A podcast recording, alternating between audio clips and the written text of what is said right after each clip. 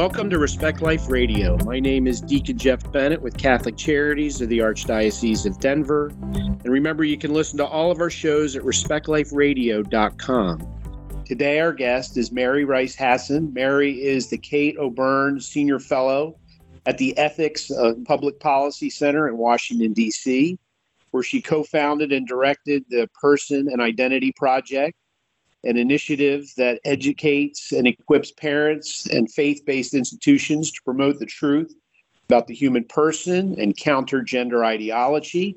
She's also an attorney, speaker, author, and you may have heard her book that she co authored with Theresa Farnan, uh, Get Out Now. Mary, thanks for joining us today. Thank you so much. Wonderful to be on with you. Well, you know, it, when you just sit back and look at the assault not only just on family and marriage, but particularly children. You know, and it starts with, you know, it started with contraception, abortion, but mm-hmm. when you mm-hmm. just sit back and just see that children are under assault before they're even conceived sometimes, right? They're trying to keep them from being mm-hmm. conceived. And it doesn't stop until after they're born, does it? No, and you know, you're right to draw a connection between some of the things we're seeing in the culture today and contraception because I think that's where a lot of confusion set in and we shifted we as a culture shifted our priorities and uh, sex became about personal pleasure and no longer about relationships and marriage and, and welcoming children and that attitude has really not just continued, but permeated so much of our culture in ways that is tremendously damaging to children. Well, when you look at it, we really the way ch- the way children are viewed to now is almost like a commodity, right? We're going to mm-hmm, mm-hmm. kind of child we have. We have so-called same-sex couples, you know, hiring surrogates and picking out what kind of traits they want their kids to have. Mm-hmm. There really is no regard for children, right? It's well, they're they're adaptive. They'll they'll make do. They'll be fine. It's all about my pleasure and getting what I want. And when I don't want it, then we'll just kill them. You know, whether it's infanticide because the abortion didn't take or whatever it is. We really don't even view them as human people the way we act, do we?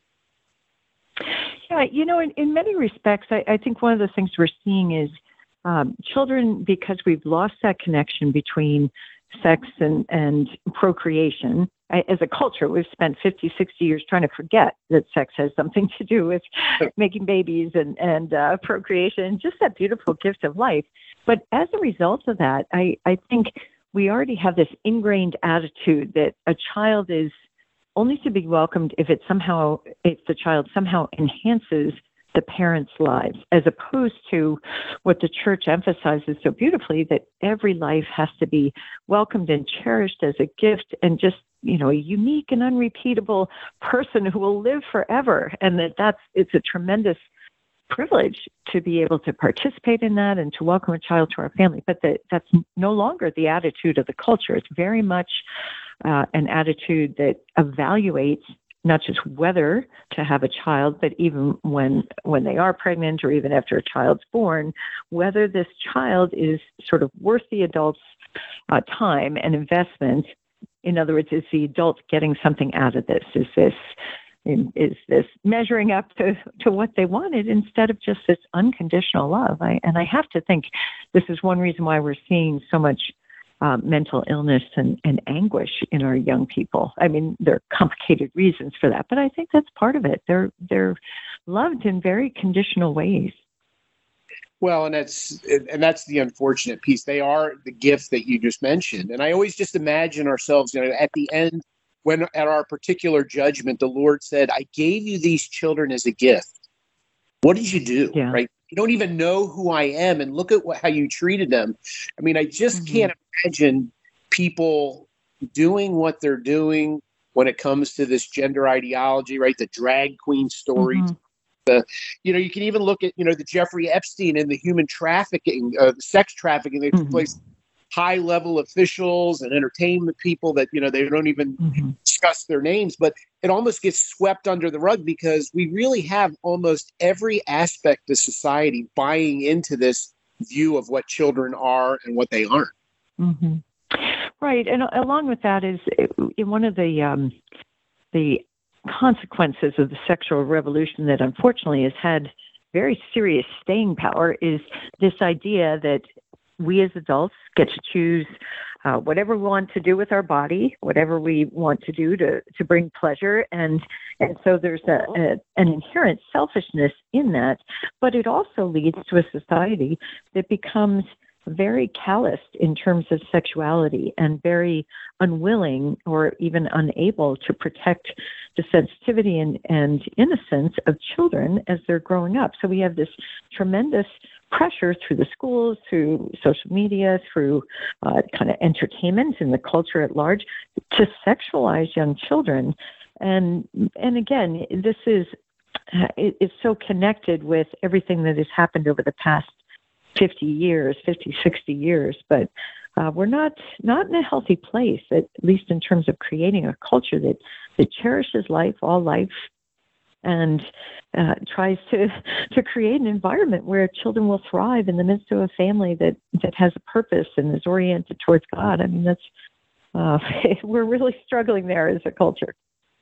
Well, you know, and I, I watched one of your videos, and and I, you know, I, re, re, I can have you re-relate the story, but it reminded me of you talked about in the '90s in Houston about this gender mm-hmm. ideology and what their plan was. But it reminded me of you know the feminist movement, right? They were going to attack mm-hmm. the patriarchy. All these things were going to take place because they were going to change things because it becomes all about you know me myself and i are my three favorite people. But maybe you can talk about what in houston in terms of what was said then and what we're experiencing now. Sure. Well you know the uh, I, I, do a lot of work on the transgender issue and, and gender ideology, as Pope Francis has called it, and, and Pope Benedict before him. And one of the things that we see is that gender ideology, is it's really soaked into the culture and has been promoted to our youth, it has uh, it it comes out of all these threads, these uh, strands of previous ideologies from Marxism to atheism to uh, radical feminism, not not opportunity feminism where women just wanted to be able to get a job and education, et cetera, but, but the radical feminism that rejected marriage, sexuality, and, and even sexual difference. And so out of that, we, we arrived at a place in the 90s where uh, it, something called queer theory was beginning to take root in academia. And it was, it, at its core was the idea that there is no truth, there is no human nature, there is no God, there's no objective reality. Everything is self defined. It's what we desire and what we uh, make our world to be. And so the, uh, the transgender movement really was already in existence by then. There over the uh, really since the late 1950s, early 1960s, there's always been a very small percentage of people who struggled with or rejected their their given sexual identity as male or female and tried to assert a different social identity. But in the 1960 uh, or 1990s, 1996 to be precise, there was a small group of transsexuals, as they were called back then, who gathered in Houston and wrote something called the International Bill of Gender Rights. It was a very grandiose title for a, a, a small group of sort of fringy um, people or activists, and and got zero attention. Why? Because the culture had not not embraced the underlying principles yet. But what that that documented was it said every person has the right to self define an identity, to modify their body however they want, to express this inner identity, to have sex in whatever way they want with however many people, and with the only conditions being legal consent. And marriage is just a, a relationship for adult benefit, and children should be sort of freely acquired, if you will, by anyone, regardless of uh, getting rid of the idea that there's importance to sexual difference in mothers and fathers in the natural family. So, as I said, nothing happened from this 1996 document, but it shows that the ideology was was very much, and the goals of the ideology was very much um, in place. And and what happened over the the next you know 20 almost 30 years is that this ideology has swept through not just our culture but the globe and has become embedded in our cultural institutions so that those very same beliefs or claims that were being set out by those activists in 1996 are represented now in UN documents. We see the same claims being pushed by the Biden administration in what it, how it's trying to change the rules around uh, Title IX and equal rights for women in education. So ideas have consequences, and unfortunately, as Christianity has declined, and as our, our cultural institutions have been taken over by uh, moral relativism and the denial of truth and, and just become very accepting and endorsing of ideologies like gender ideology, we have now a culture where we have an explicitly hostile anthropology, a hostile vision of the person that is being preached to our children as if it were true.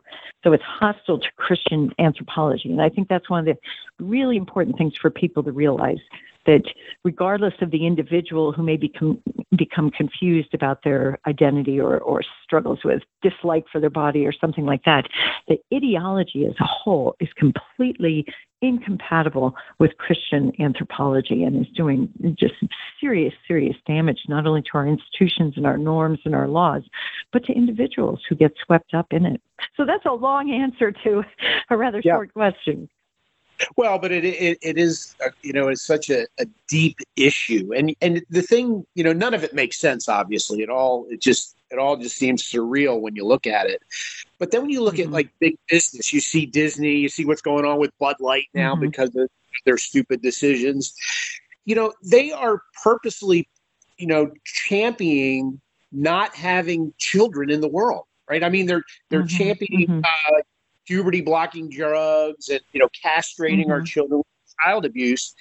And you would think if you're a big business you want consumers but they're doing everything they can to limit consumers in the world.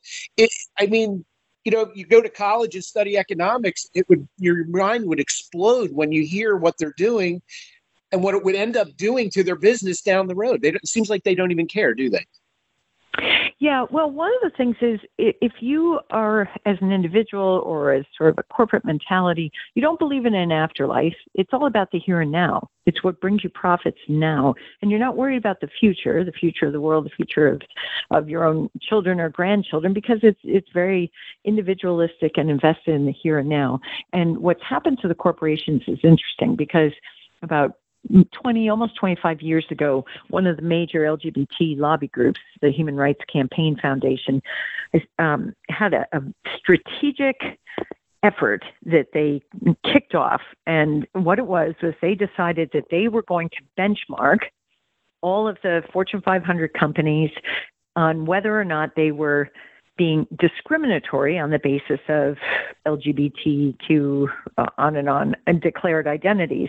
And so they they set these criteria that they then pronounce to companies you have to follow the, these uh, these standards or it shows that you're bigoted you are discriminatory you are not a good place to work. And over the past 25 years we've seen two things.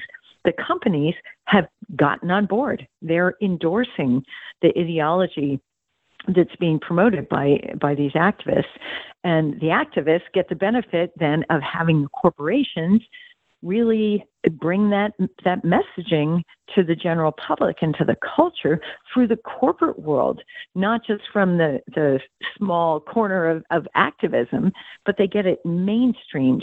And the way they were successful in doing that was by um, measuring these companies according to these very ideological criteria and then declaring the companies either uh, being very equality focused, basically giving them a gold star, or calling them bigots. And so it, it really was the carrot and the stick. And then at the same time, they started ratcheting up what they were demanding of the corporations.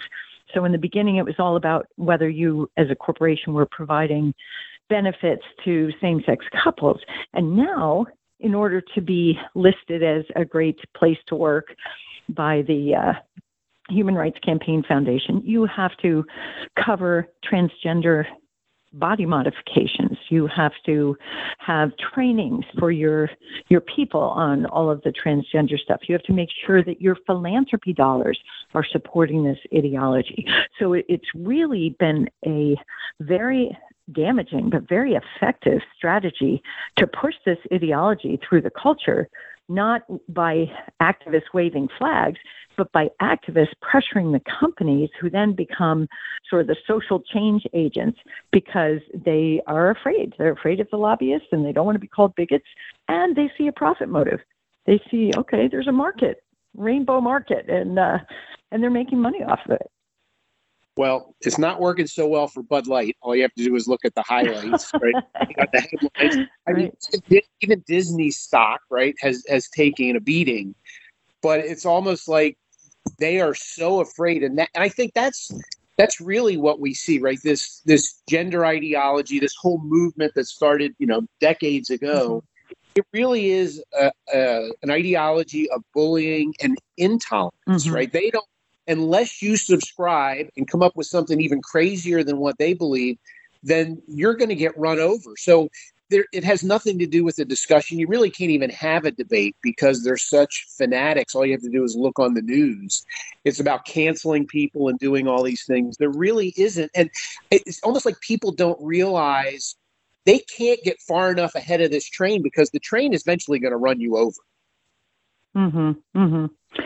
Yeah, I, I think you know it was good to see the general public reacting so strongly to the Bud Light issue, but uh, I'll tell you, I mean, almost all of the cosmetic companies have used males who are presenting as transgender quote women as um, you know, the faces of their advertising campaigns or featured on magazines or in, in print ads. Same thing with women's sanitary products, women's athletic products. I mean, you name it. It is it is all over. So while it's great to see that for Bud Light there was serious pushback, this is throughout corporate culture. Yeah. And and there isn't this, the pushback that we should see, but maybe people will be emboldened, realizing, hey, we don't have to put up with this.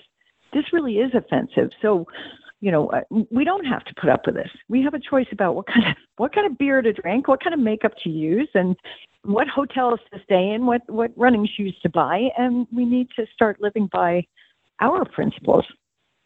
Well, and it really, and I think you know, you touched on something else, right? This is also an assault on women, right? Women's sports mm-hmm. at some point, the way they're going will will be non-existent because no woman will have a record. Everything will be taken over by a guy. You know what's going on in women's prisons, what's going on in girls' mm-hmm. locker rooms, mm-hmm. what's going on in bathrooms. This really is an assault on the family, on the patriarchy, on women, on children. I mean, in the end, everybody's under assault, and it's like nobody gets it. Yeah, yeah, and I, you know, we are seeing more women speak up. I think women, unfortunately, tend to be, um, when you look at the surveys and public opinion polls, women tend to be more accepting of all of this kind of stuff in general, because I think a lot of women lead with their hearts, but it becomes a, a misplaced compassion and and they have to stop and step back and say, is this a good thing? Because what we're seeing, for example, in the athletic sphere, um, I, I was in high school when Title IX was passed and, and very active in sports and, and then in, in college. I remember what it was like when schools did not have equal sports opportunities for girls. I, I ran on on boys cross country teams and you know swim teams and things like that because there weren't those opportunities. So Title IX was a tremendous benefit because it said to the institutions, hey, make room. You know, make sure you're giving girls the, the opportunity to compete uh, among themselves because we know there's a biological difference. So it was a tremendous advance. And now we're just taking that away from, from women. And the same thing with women's safety you know the fact that that um, we're allowing males to come just to say hey i'm a woman and or i'm a girl and go into a girls locker room and sit there that was one of the things that riley riley gaines the swimmer from uh, kentucky has has talked about that nobody asked whether they were okay with having a six foot four male is sitting in their locker room while they're undressing. It was just they they granted him this supposed right to be there simply because he declared himself a woman. So this is very regressive, rolling back women's privacy rights, safety, um, opportunities in athletics, in academics, et cetera. And it's I, unless we continue to push back really hard, this is not going to go away. It's not like um, it, it's somehow going to die out. We really have to be very intentional about saying, no, there is a clear difference. Males and females are different from the moment of conception, and you can't change sex no matter how you feel, no matter what you desire. You just can't change the sex of a, of a person. And so if you can't change sex, what is this all about? It's about pretending that my desires or my feelings determine reality and give me a power to require everyone else to go along with that. And that should be just a bridge too far for anyone in our culture to see that kind of coercion, but also just the denial of reality. Well, because in the end, right, that creates nothing but anarchy. If everybody's own mind determines their own reality, that relativism, mm-hmm. then mm-hmm. you could ne- it'll change every second, right? You you'll never get a grasp right. on anything because it'll keep, I will say, evolving, but it's really devolving mm-hmm. uh, into mm-hmm. more ludicrous things. And, and, the other thing is, you know, when you see these Dylan Mulvaney or you see these drag queens, right, mm-hmm. they're actually mocking women, right? It's this caricature mm-hmm. that they're mm-hmm. living out. They're not pretending to be women because women don't act like they're acting. It, it's it's almost right. like this real fantasy world that I can't wake up from this dream. Right, right, and and it is. It's um, you know the drag culture has always been a, a subversion of normality and a mocking of women and and uh, in in very sort of hateful and evil ways. At the same time that they're sort of presenting a hypersexualized version of womanhood, which is is not true either. But but again, I look at the culture and we see all sorts of people you wouldn't expect just sort of stepping back and saying, "Oh, drag drag culture is okay. It's it's meant to be funny or entertaining." We don't say that about blackface and minstrel shows and you know all those things where you have parodies of race. Why are we allowing parodies of womanhood? Why is that okay? And you know, we anyway, and and certainly, why would you ever expose something that has an inherently sexualized message to children? And that is that should be again a bridge too far just for any person who cares about young people and cares about the future of our country. Well, and I think you know that's why I appreciate all your talks, and like people can go on you know YouTube and follow you, and and before we end, I'll, I'll let you get you know have let people mm-hmm. know how they can follow you. It really is important to see all that's happening, and and just take a minute and figure out, holy cow, how did we get here? But I'd really like those last mm-hmm. couple minutes for what can they do, right? How can they follow what mm-hmm. you're doing? How can they educate themselves and not only understand the topic, but have the courage to go out and speak the truth and not be bullied?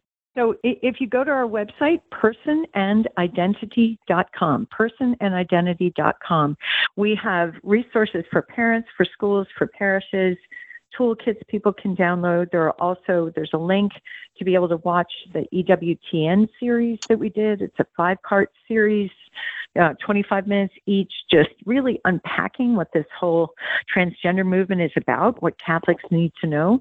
Uh, there's videos, there's print articles, there's a ton of resources. So that's the first thing. You know, we're not trying to reinvent the wheel. We pull in a lot of good stuff from other people, but it's personandidentity.com. So educate yourself. Second, Speak up, be bold, reinforce the truth. We have to be willing to say some things are true. And here's the truth God made us male or female. we we receive our sexual identity, we can't change it, and we need to celebrate and embrace the, that sexual difference and to see it as a good rather than something to be changed according to desire. So speak up, know the truth, don't be afraid to share the truth, be convinced the church's teaching is 100% you know, on target here, and uh, we need to do our part. Well, the church's teaching is right on line, and we got to be careful because we do have some within the church who like to pervert it as well. So just because somebody says something or we hear it, right, we have to we have to measure it against the teachings in the, of the church of Christ mm-hmm. and, and Scripture So let's just because Father James Martin goes out and says wacky things, you know, we need to be able to call out anybody who's who's really leading people astray and, and buying into this false compassion that you're talking about. So I think it is really important. I appreciate all that that you've been doing.